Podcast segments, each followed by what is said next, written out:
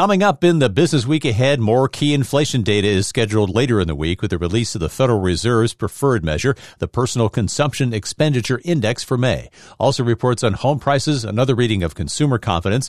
The first quarter estimate of G D P gets a revision. The first was a negative one point five percent. Also reports on construction spending and May incomes and consumer spending. Want to live to one hundred? Not that it's a matter of choice, but a new survey by Edward Jones and AgeWave says seventy percent of people do. But they do have conditions, including staying relatively healthy in body and mind and not running out of money. But Ken Dychtwald, C E O of AgeWave, says the most successful retirees follow five habits. Number one, they take really good care of their health. Number two, they remain socially engaged. That isolation is very has, can have a very negative effect on people's mental and physical well-being.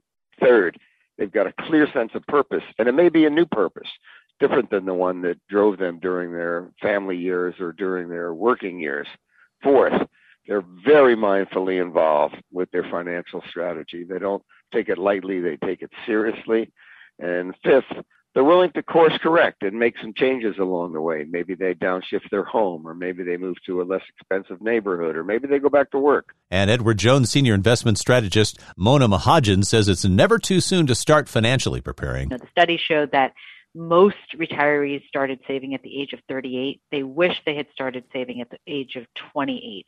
That extra decade alone could really help the power of compounding, you know, putting your money to work for you. And, of course, try to stay out of debt. The full study at edwardjones.com slash new retirement.